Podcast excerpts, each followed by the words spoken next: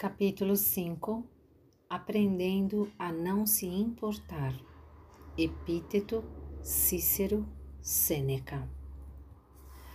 Se começa a chover quando estamos prestes a sair de casa, é um infortúnio. Mas, se temos de sair, além de colocarmos um casaco, pegarmos um guarda-chuva ou cancelarmos o compromisso, não há muito o que possamos fazer. Não podemos fazer a chuva parar, não importa o quanto quisermos. Deveríamos nos aborrecer com isso? Ou deveríamos simplesmente ser filosóficos?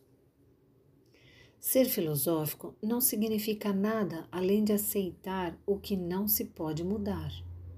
E o que quer dizer do inevitável processo de envelhecer ou da brevidade da vida? Como nos sentiríamos a respeito dessas características da condição humana? Da mesma maneira, quando as pessoas dizem que são filosóficas em relação ao que lhes acontece, estão usando a palavra como os estoicos a teriam usado. O nome estoico vem de stoa, um pórtico pintado em Atenas, onde esses filósofos costumavam encontrar-se. Um dos primeiros deles foi Zenão de Sítio, 334-262 a.C. Os primeiros estoicos gregos tinham uma grande variedade de concepções de problemas filosóficos sobre realidade, lógica e ética.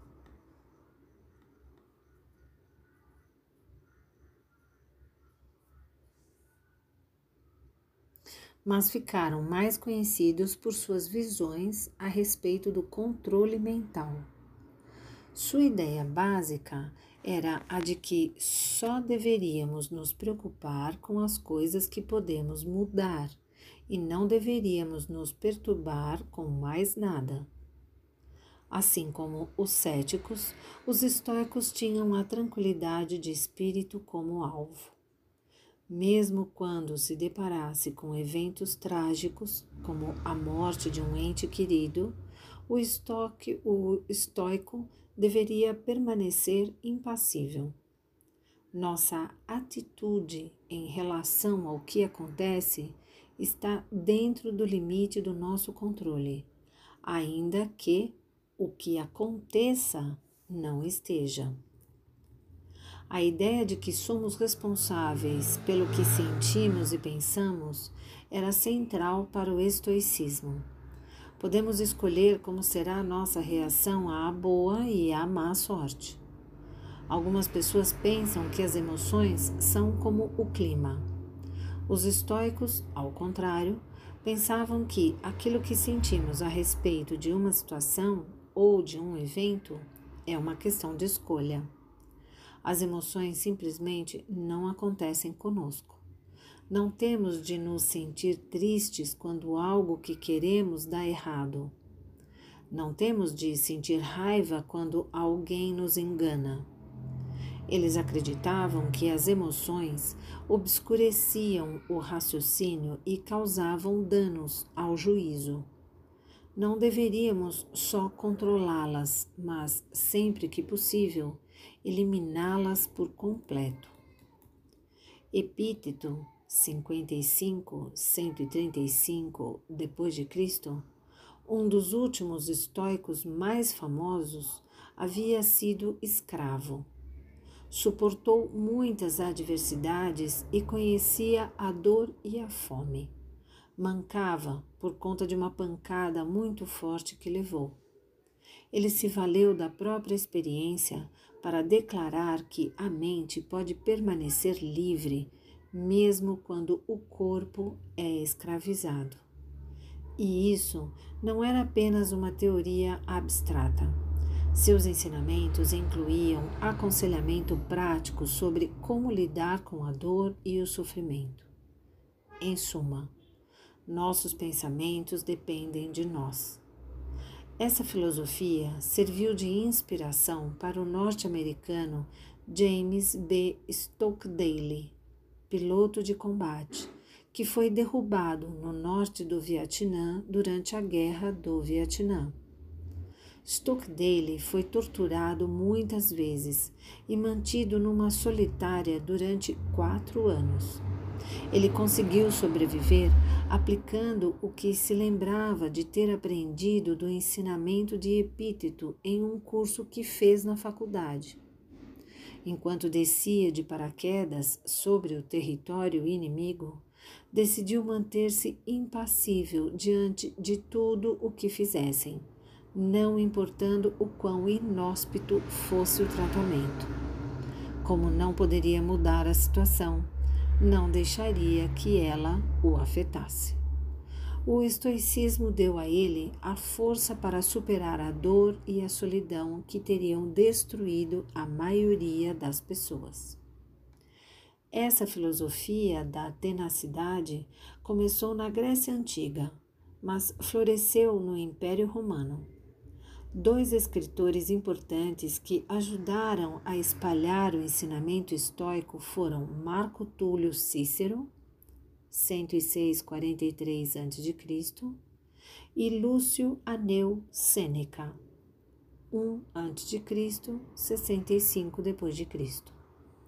A brevidade da vida e a inevitabilidade do envelhecimento eram assuntos que particularmente despertavam o interesse dos dois. Eles reconheceram que o envelhecimento é um processo natural e não tentaram mudar o que não poderia ser mudado. No entanto, eles também defendiam que devíamos fazer do nosso tempo aqui o melhor dos tempos. Cícero parecia desdobrar-se mais do que a maioria das pessoas. Era advogado e político, além de filósofo. Em seu livro sobre a velhice, ele identificou quatro problemas principais no envelhecimento. É mais difícil trabalhar, o corpo torna-se mais fraco, acaba-se a alegria dos prazeres físicos e a morte está próxima. Envelhecer é inevitável, mas, como argumentava Cícero, podemos escolher como reagir a esse processo. Deveríamos reconhecer que o declínio na idade avançada não precisa tornar a vida intolerável. Primeiro, os velhos podem ganhar mais fazendo menos por conta da experiência. Então, qualquer trabalho que façam pode ser mais eficaz. Se corpo e mente forem exercitados, não necessariamente se enfraquecerão de modo radical.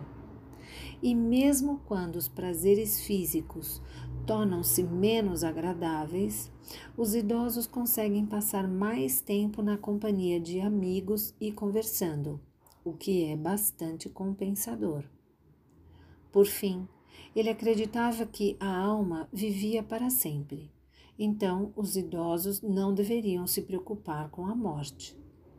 A atitude de Cícero era a de que deveríamos tanto aceitar o processo natural do envelhecimento, quanto reconhecer que a atitude que tomamos diante dele não precisa ser pessimista. Sêneca outro grande difusor das ideias estoicas, adotou uma linha semelhante quando escreveu sobre a brevidade da vida. Não se costuma ouvir as pessoas reclamando que a vida é longa demais. A maioria diz que ela é curta demais. Há muita coisa para se fazer em pouco tempo.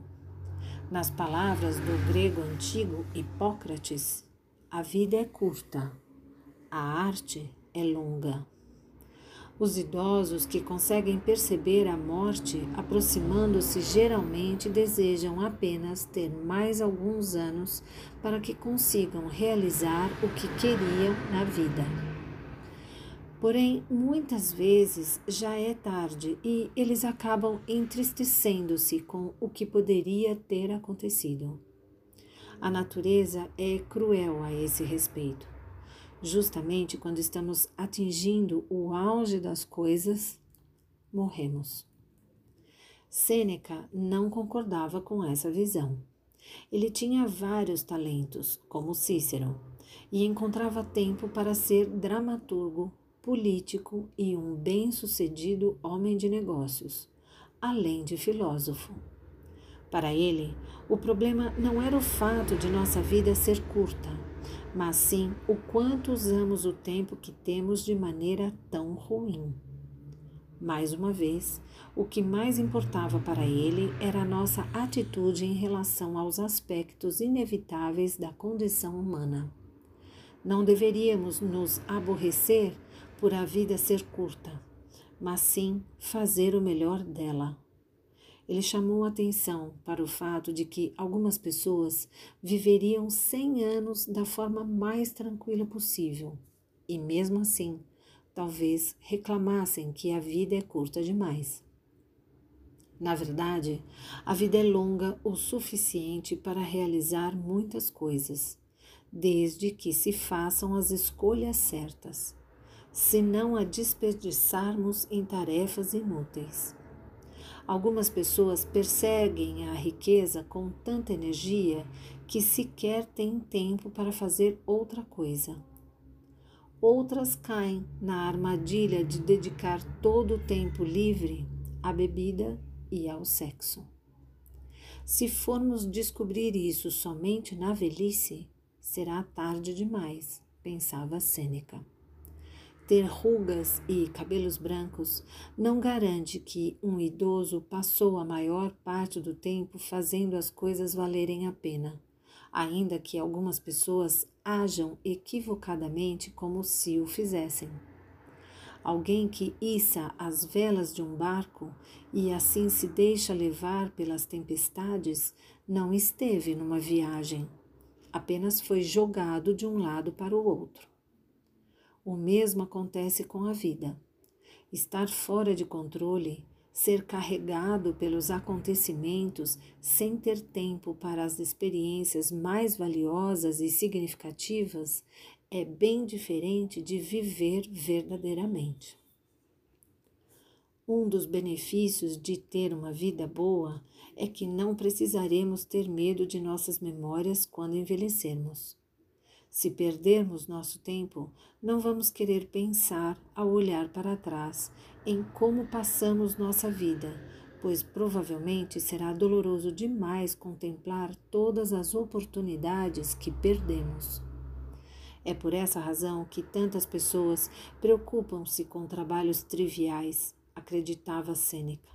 É uma forma de evitar a verdade em relação àquilo que não conseguiram fazer ele incitava os leitores a se retirarem da multidão e evitarem se esconder de si mesmos por estarem ocupados. Quando Sêneca, como então, segundo Sêneca, como então deveríamos viver? O ideal estoico era viver como um recluso, longe das outras pessoas. Sêneca dizia com bastante discernimento que a maneira mais fecunda de existir era estudando filosofia. Era uma forma de ser verdadeiramente vivo. A vida de Sêneca deu a ele inúmeras chances de praticar o que pregava. Em 41 depois de Cristo, por exemplo, foi acusado de ter uma relação amorosa com a irmã do imperador Caio César, Calígula. Não se sabe ao certo se o relacionamento aconteceu ou não, mas o resultado é que ele foi envi enviado para o exílio em Córcega, onde passou oito anos.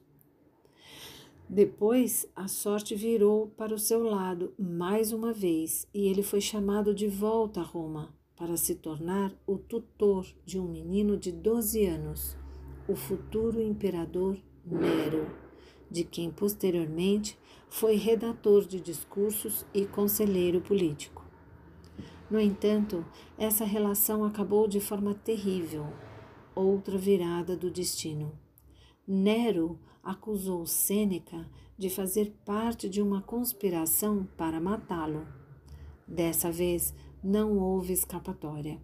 Nero pediu que Sêneca se suicidasse. Recusar estava fora de questão e o levaria à execução de todo modo. Resistir seria inútil. Ele tirou a própria vida e, fiel ao seu estoicismo, chegou ao fim tranquilo e em paz. Uma das maneiras de encararmos o principal ensinamento dos estoicos é pensá-lo como um tipo de psicoterapia, uma série de técnicas psicológicas que tornarão nossa vida mais tranquila. Livre-se das emoções desagradáveis que maculam o pensamento e tudo será muito mais fácil. Infelizmente, no entanto, mesmo que você consiga acalmar as emoções, pode acabar descobrindo que perdeu algo de importante. O estado de indiferença defendido pelos estoicos pode diminuir a infelicidade diante dos eventos que não conseguimos controlar. Contudo, talvez tenhamos de pagar o preço de nos tornarmos frios, insensíveis e talvez até menos humanos. Se esse for o preço da tranquilidade, talvez seja alto demais. Embora tenha sido influenciado pela filosofia antiga, Agostinho, um dos primeiros cristãos cujas ideias veremos a seguir, estava longe de ser um estoico. Era um homem de grandes paixões, com uma profunda preocupação sobre o mal que via no mundo e um desejo desesperado de entender Deus e seus planos para a humanidade.